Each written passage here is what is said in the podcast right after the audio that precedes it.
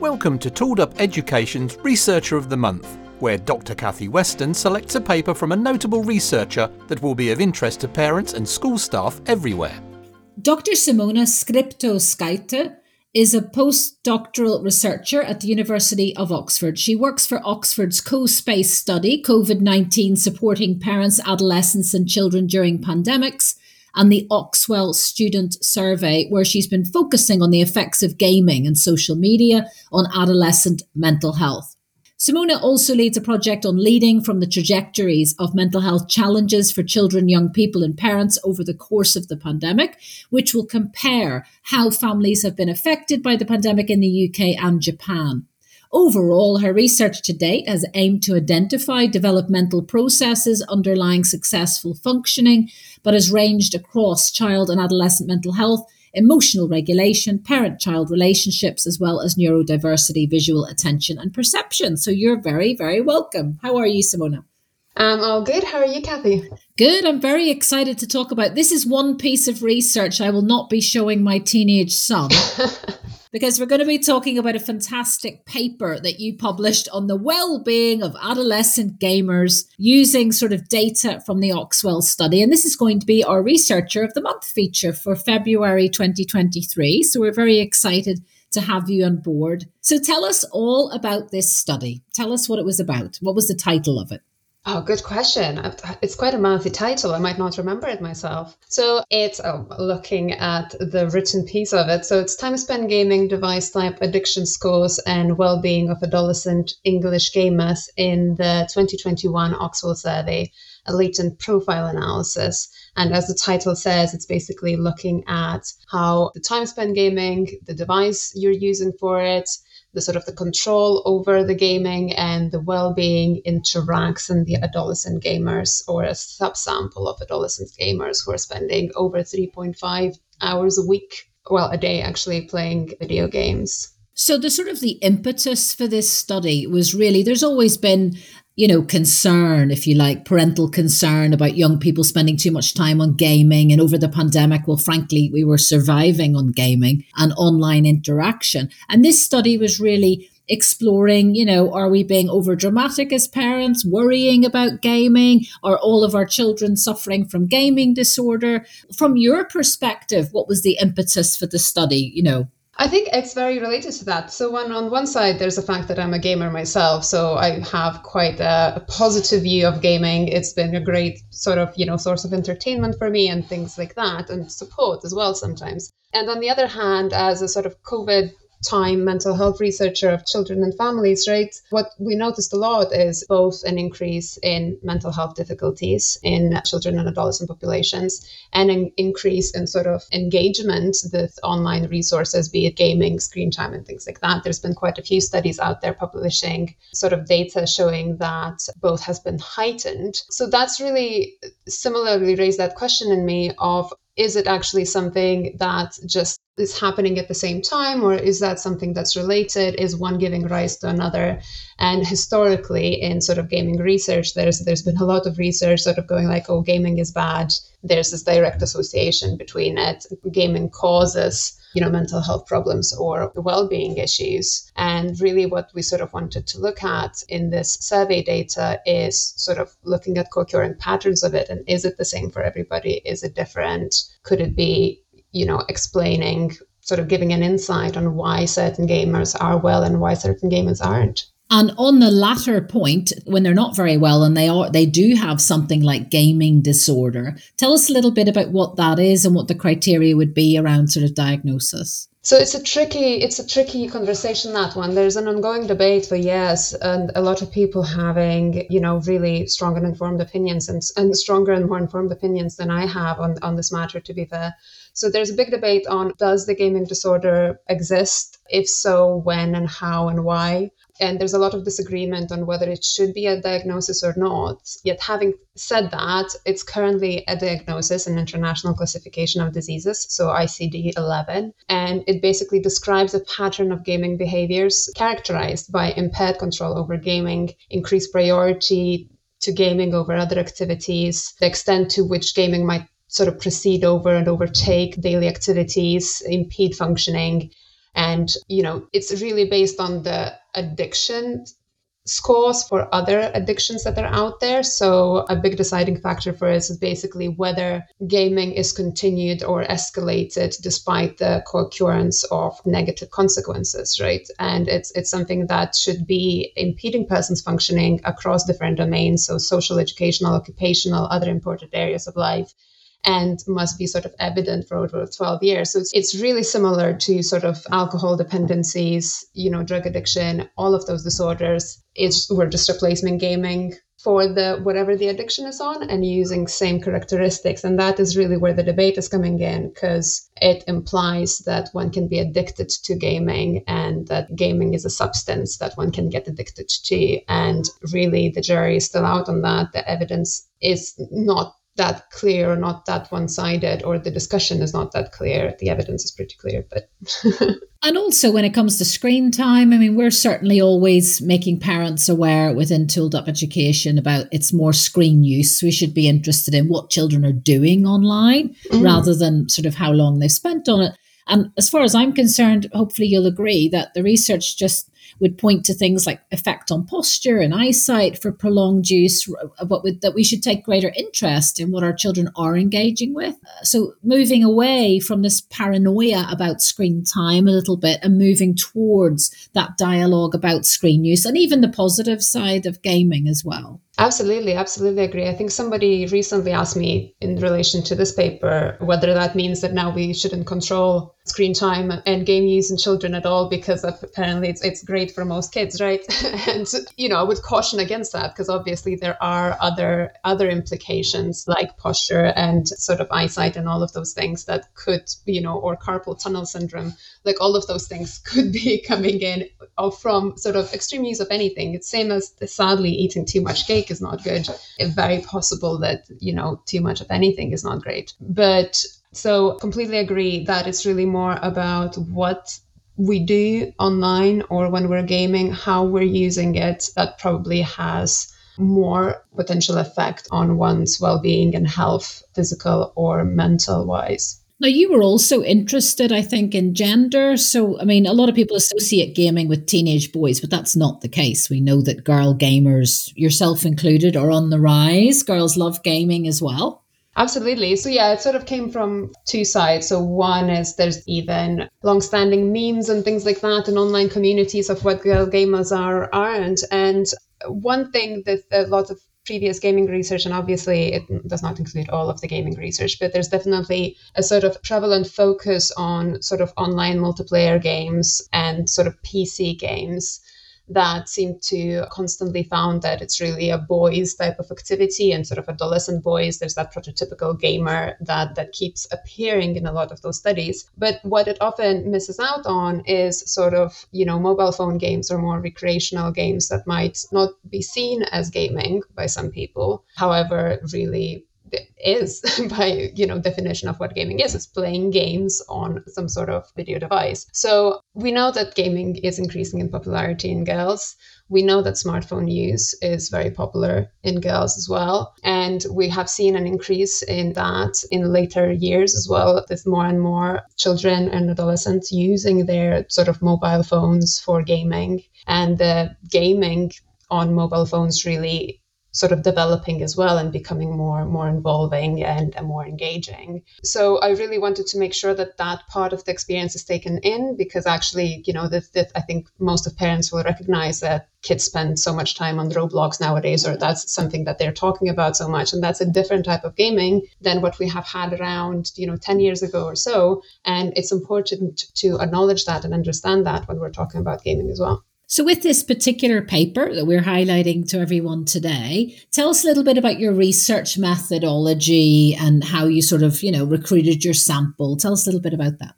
So the sample comes from the Oxwell Student Survey. So it's a repeated cross-sectional design survey that happens every couple of years. So we're excitedly actually preparing for a new launch now. So the next data collection will be happening at the end of the month and will be carrying into March. So it is a cross-sectional survey of students sampled across four different regions in England. So the schools that are eligible to take part are either in Oxfordshire, Berkshire, Liverpool or Milton Keynes. And we collect a lot of different data from students directly on their mental ill health, their well being, their life experiences, their sleep patterns, their eating patterns, their self harm behaviors, uh, their screen use and gaming behaviors a lot of different mental health measures. And it has age appropriate versions, so not all data is collected from all the participants, and that is particularly relevant here as we're looking only at adolescent participants. And it's important to note that this particular data was collected in June, July 2021. So obviously it would have been somewhat affected by sort of COVID related school closures still, in a sense that there were sort of bubbles that were closing off. So that is pretty much covers the data collection element. It's an online survey, as I mentioned. So children respond to it using a computer, tablet, or a phone. And in terms of what we're doing with the actual data, so we're focusing on sort of person centered approach. So we're using something called latent profile analysis, which allows us to look at sort of patterns of association within different people. So ultimately, a lot of classical research methods approaches to this uses sort of variable centered approach that really looks at uh, sort of average patterns of association. What this allows us to do is sort of look at the heterogeneity in the in the gamer population and look how the sort of the time spent gaming, the device type, the well being, how that interrelates potentially differently in different groups of people. And you were able to produce, there's a beautiful visual that accompanies your research, which I'm looking at now. And that's kind of profiles of adolescents who are playing games more than sort of three and a half hours a day. And I think for parents, this is incredibly interesting because you're thinking, where's my child in the middle of that? And 44%, I think, of your sample were what's called adaptive computer gamers. So high computer gaming, medium phone gaming, medium control over gaming, and the highest well being. So, wow. So let's Absolutely. just talk about that for a second. So, yeah, uh, was very happy, sort of expected to see that and was quite happy to see that because it's definitely reassuring, you know, given the conversation that people are often having about gaming. And definitely important to note that, again, we're looking here at heavy gamers already. So, these are the, the adolescents that are spending over three and a half hours a day playing computer games, right, or, or phone games. And the fact that 44% of of those adolescents are reporting really well-being that's higher than the, in those that are not doing any gaming. So it's not only higher in this small group of gamers. And you know, so these are what we named adaptive computer gamers as they are spending long hours playing both computer and phone games and you know they seem to be in control of it and this just seems to be a healthy activity and obviously, the obvious question is why? You know, what is it that enhances their well being? And the obvious answers are they're playing with their friends, they're interacting, they're socializing, they're competing, they're developing strategies. I mean, it's just yeah, yeah, very potentially. Like that's one of the things that we sadly did not have data on, which is what exactly, and that really comes back to the point you raised before, right? It's the screen use and what you're doing online that probably has a major impact. And it's very, very likely that it is the type of activities that they're involved in. But, you know, it's important to remember that this is a cross-sectional design, right? So we're not necessarily showing the directionality of the relationship in anywhere. So whether these are the children that are just well in general, and hence they're playing games and that's it that's just an activity they're doing or whether it's something that or their well-being is enhanced by the computer gaming we cannot really say based on this data. It's likely to be a bidirectional relationship in some degree. You know, if if you're happy and you're doing things that you like, that's probably gonna gonna help you rather than hinder you, right? And isn't there sort of an argument that quite well resourced, maybe wealthy children have much more access to digital technology to some degree?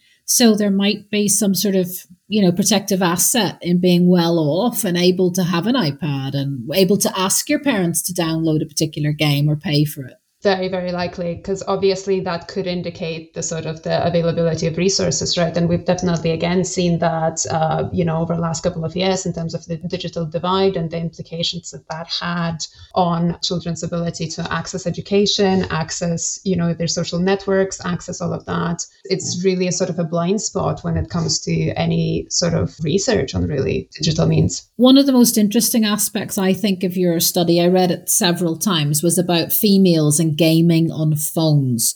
So let's explore this a little bit and talk us through what your findings showed, what they mean. So I think to understand that, it's important to sort of fully understand what sort of profiles we got, right? So when I mentioned before that we are using sort of person-centered approach, so what we're doing is we're using these four variables, which is the how much time they spend gaming on their computer or console, how much time they spend gaming on their phone, what is their control of gaming. So it's a little scale based on sort of addiction measures, where which gives them a score on how much in control they feel of their gaming behaviors and their well-being. And based on that based on these patterns in the data and similarities in different adolescents we're, we're, we're grouping them into these six different profiles. And we have discussed one of them being the, the largest group which is 44% of our adolescents that fell into this um, adaptive computer gamer group. Then we had sort of most of other adolescents falling in sort of more middling ground groups that were casual computer gamers, casual phone gamers, or unknown device gamers. So we just were sort of lacking a bit of information there on exactly what they were doing in terms of their video gaming.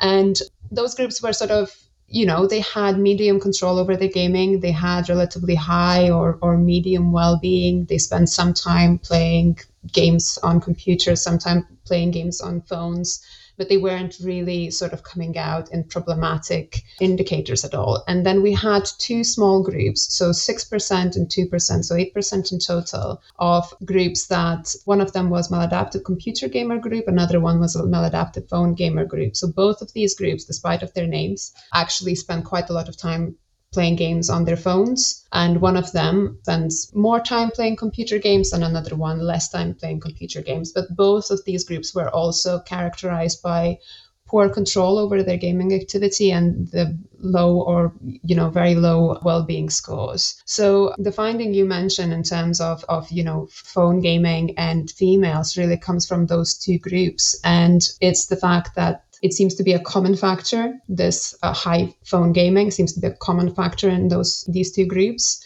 And these two groups also tend to be less likely to be male, so more likely to be female in comparison to the adapted gamers. So, again, to your question of how or why, it's hard to say, but there seems to be a pattern that's pointing to it. In terms of our data, the sort of the, the, the, predictions of it of who are the, the adolescents who would be falling into these groups. The only things that really came out as potentially significant are the facts that the maladaptive computer gamers were more likely to report high anxiety so anxiety above clinical threshold and the maladaptive phone gamers were more likely to report experiences of abuse neglect and domestic violence and I think those findings in particular are really meaningful in, in showing potential patterns or potential explanations of why these groups are forming in a way or why these groups are showing the, the, the sort of the relationship between um, high gaming and low well-being. And it so happens at the moment that these seem to be mostly phone gamers and females. And what was your sort of reflection of that, you know, just as a sort of an individual when you kind of came across that finding and what you know about general female mental health and everything else that's going on in the world affecting young women? Well, that's the thing. So there's a few different explana- potential explanations for it. So one is that obviously this could be reflecting what it means to be a female gamer, although I think that's a sort of a less likely explanation of it. Another thing is that we know that adolescent females, like adolescent girls, are generally reporting much higher mental health issues and lower well being. And it's still a sort of jury's out sort of situation. We very much need to figure out why and how, what is happening to our young females nowadays that's causing that? Is it a general sort of developmental pattern, which does not seem to be because there wouldn't be an increase in it in recent years? Or is this something that, you know, in our today's environment, is it social media? Is it gaming environment? Is it how we raise girls, what we expect from them? That's sort of pushing them towards it.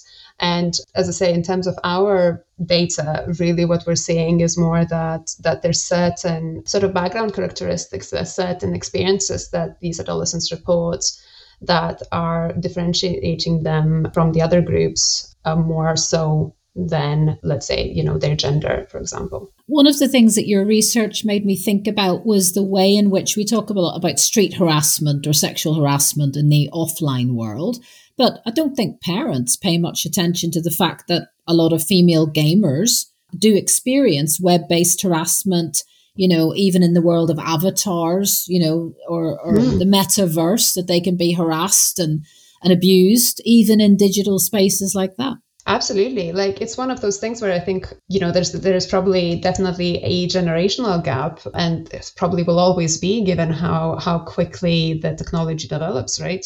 So often we don't necessarily know what activities are the kids involved and hence we sort of don't necessarily think about the need to control it because it's games right? And who controls somebody playing monopoly right? Type of thing. So however it's really a new space to be in and uh, the sort of the, the social norms the rules regulations bullying abuse all of the things that can happen in a classroom they can also happen online. To be fair you know a, a lot of the bullying nowadays happens online you know, not necessarily strangers online. It's probably the people we know in the real life.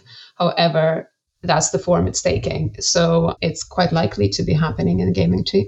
Do you think that, I mean, just imagine you were a, a parent with two teenage children playing gaming. What would you take from your research that would make you think a little bit differently? Would you think about a little bit having conversations in a different way? Or what else would be on your radar that potentially hasn't been? Well, I think it's again, it's it's really coming back down to those other experiences, right? So it's sort of thinking about why the person is choosing to play excessive amount type of thing. So really seeing the potentially excessive gaming or problematic gaming in that sort of sense as a symptom rather than a cause for something.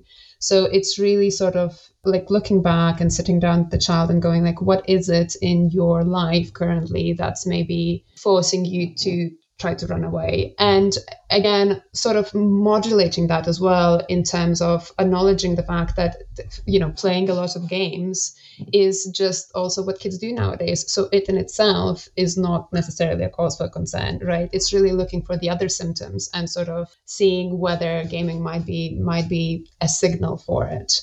And thinking about their motivation to participate in that sort of activity. Is it because they can't wait to be with their friends, or are they alone in a room playing on their own for three hours? So I think it's about their qualitative differences within those experiences. Um, would you recommend, do you think it's a nice idea? It seems intuitively a good idea that parents sort of engage with digital gaming and say, what game are you playing? Can I play? Just to even, you know, understand what is appealing about particular games. Oh, absolutely. I mean, for one thing, we should always take interest in what our kids are doing, right? so it's definitely definitely an advisable thing to, to do. And obviously, especially if if if one is a parent that's not naturally involved in it, for example, making sure that we know what sort of activities children are engaging in is extremely important because obviously and this goes sort of beyond beyond our this particular paper but you know there are a lot of risks and potential harms in sort of online activity and a lot of gaming nowadays is online. So you know children are able to talk to strangers share personal information you know uh, make arrangements to to, to meet online experience bullying experience abuse. So all of these things they have to be acknowledged as real life experiences. They're not just a sort of virtual reality and hence not real. These are experiences that our kids are experiencing in day to day life. And it's important to talk about it, important to acknowledge why it's happening and how it's happening. How is it making the kids feel? How to deal with those things. And sometimes, you know, that might be a choice to not participate. Sometimes it might be, you know, just ability to to sort of step away from it. So um, yeah, extremely important to understand and discuss the gaming and the motivation for it. And increasingly, young people don't draw a distinction between their on and offline self. So I think parents should stop doing that as well and just mm. take an interest in who their child is online and how they're behaving and how they're engaging with other gamers in those activities as well. So tell us what is the next stage of this brilliant study that we can look forward to? So you mentioned there's a new data set or reveal coming up soon. Yeah, so new data collection coming up soon for any schools really in those areas. So that was Liverpool, Milton Keynes, Oxfordshire, and Berkshire. There's still time to sign up if they want to take part in it as well. So we we take uh, a lot of time making sure that a lot of the information that we collect is sort of given back to schools and that the schools can implement actions in their sort of, you know, in their particular sphere as well. So that's really concerning their own data. So any schools that are interested are certainly should be taking part. And if you're a parent in one of those areas, do talk with your school and see if they would be interested in taking part. So we are collecting this data soon. As I said, that the data collection starts on 21st of February and runs till March 21st and we are expanding the you know certain areas and uh, of our questions so one of the things in terms of gaming that i'm particularly uh, interested in looking at and and that's you know one of the questions you brought up is basically how are the kids gaming? Is it a social activity? Is it not? What sort of activities you're engaging in? Who are you doing it with? And you know because because it's a very intuitive explanation that it could be the socialness of it that's really benefiting the kids here type of thing or you know the the, the different experiences of being online we're also currently working on a paper looking at, at sort of the online activities and, and types of activities that young people are involved in and how those interact and relate to one another. So, quite a few exciting things coming up. And I know that co-space that you're involved with, that you know, Cathy Creswell's work, we're very aware of Cathy's work, is that that's something we can sort of keep up to date with. So, like this study, we can sort of look at a particular website and understand what some of the emerging findings are. Yes, for sure. So, for the Oxwell study, there's the Oxwell website, which is oxwell.org. And for the co-space study, so that study on supporting parents and young people through epidemics. And it really has been sort of, it's an online survey that's been tracking how parents and children been doing throughout the pandemic. So from March 2020. And we're currently doing some longer term follow ups. So there's a survey collection coming up as well in March. It will be our last scheduled survey at this point. So that's really going to tell us how the parents, adolescents, and children are that sort of been with us throughout this journey, how they're doing now, three years, you know, after the start of the pandemic, really.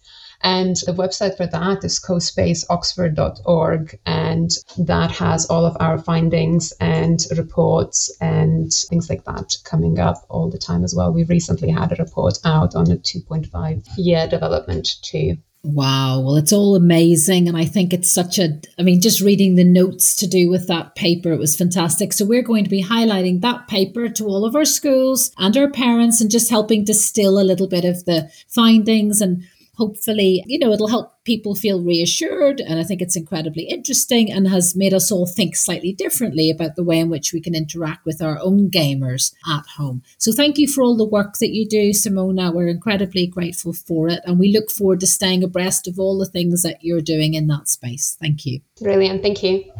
This podcast is brought to you by Tooled Up Education, the home of evidence based tips on parenting, family life, and education www.tooledupeducation.com. Parents and teachers in Tooled schools can also access notes accompanying each podcast available to read and download from the Tooled site.